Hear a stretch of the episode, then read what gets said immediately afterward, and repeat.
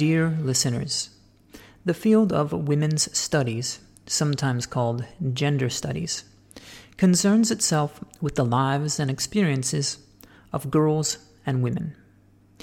It is defined by the National Center for Education Statistics in the United States as follows Quote, a program that focuses on the history, sociology, politics, culture, and economics of women and the development of modern feminism in relation to the roles played by women in different periods and locations in North America and the world. Programs may focus on literature, philosophy, and the arts as much as on social studies and policy. This is a forgiving definition, given that feminist academics tend to define the field in more radical ways, and that the field is often criticized for its ideological biases. Women's studies is also rightly criticized for its lack of empiricism, its questionable methodologies and interpretations, and its conflation of scholarship with political activism. The field is also known for propagating unsubstantiated ideas about boys and men, such as male privilege and toxic masculinity, ideas that hinder a true understanding of the male experience and render male empathy impossible. Though complaints about the quality of information delivered in women's studies programs are made regularly within and outside of academic circles, data regarding the field, such as its popularity and growth, are not readily available but could be informative. For example, data on degrees earned over a certain period might serve as a proxy for understanding trends in feminist ideas in the broader mainstream culture. So I decided to collate data from the National Center for Education Statistics on the number of bachelor's, master's, and doctorate degrees awarded in the field of women's studies in the United States between the 2002 and 2019 academic school years. The data reveal that between 2002 and 2011, there was a steady increase in the number of bachelor's degrees awarded in women's studies. In 2002, 904 bachelor's degrees were awarded in women's studies. In 2011, 1,490 bachelor's degrees were awarded in the field. After 2011, there was a slight decrease in number of degrees awarded, followed by a plateau, such that over the past 10 years, approximately 1,400 bachelor's degrees have been awarded in the field of women's studies annually. Over the entire 18 year period, from 2002 to 2019, the sum of all bachelor's degrees awarded in women's studies in the United States was 23,210. The sum of all master's degrees awarded was 2,915, with approximately 170 master's degrees awarded each year. The sum of all doctorate degrees was 319, with approximately 20 doctorate degrees awarded annually. Unsurprisingly, women have comprised the vast majority of degree earners in women's studies. Over the 18 year period, 95% of bachelor's degrees in the field have been awarded to women. Nevertheless, this proportion has changed over time due to increased numbers of men completing such programs. In 2002, women comprised 99% of all bachelor degree earners in women's studies, but by 2019, this number had dropped to 93%. The total number of degrees earned annually in women's studies pales in comparison to many other fields.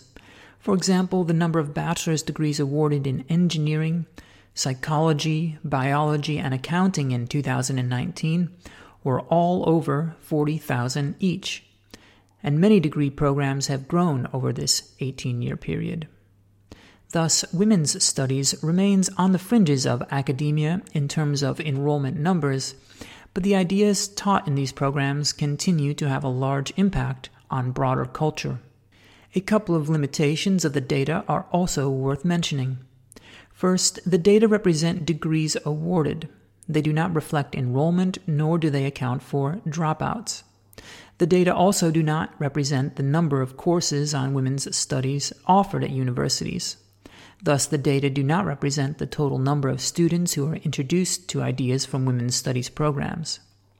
Some students in other academic majors might take a women's studies class as a secondary part of their coursework. Such exposures are not accounted for in these data. Second, the data are specific to the United States. Women's and gender study programs are offered at universities in many different countries. Thus, the data may not necessarily reflect global trends in the field. Third, not all universities in the United States are reflected in the data. Only universities who participate in Title IV federal financial aid programs are required to make these data available to the National Center for Education Statistics. Nevertheless, this is unlikely to significantly impact data related to women's studies programs because institutions that do not take federal money are typically small, private, and religious institutions and women's studies programs are less likely to be offered at such institutions. Finally, the data represent degrees categorized by the National Center for Education Statistics as, quote, women's studies, end quote. The center also lists degrees for a category called, quote, ethnic, cultural minority, gender, and group studies, end quote. Approximately 800 bachelor's degrees in this category are awarded each year. Students in these programs might receive an educational experience similar to that of students enrolled in women's studies programs. However, such students are not accounted for in the data I have summarized. To conclude, the number of degrees awarded in the field of women's studies in the United States has leveled off in recent years following a steady rise between 2002 and 2011. The cause of the plateau is uncertain, Perhaps word has gotten around that a degree in women's studies is not particularly useful for gaining employment after graduation. Perhaps women are not enrolling in or are dropping out from women's studies programs because they do not want to be lied to about human nature or their own common sense. Or perhaps the cause of the leveling off in degrees earned is something different altogether. Either way, given that men comprise 50% of the population, and given that the mere existence of the field of women's studies implies that men and women are not the same, one might then be interested to know whether trends in degrees earned in men's studies are similar to those summarized here in women's studies.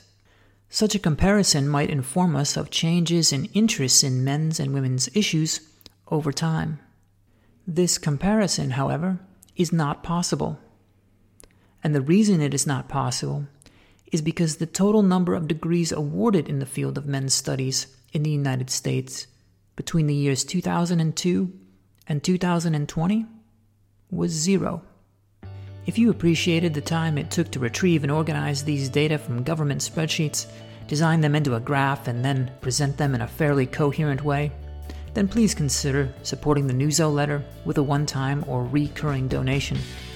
Your support is greatly appreciated. It helps me to work on independent research projects such as this one. To donate, click on the Donorbox logo below.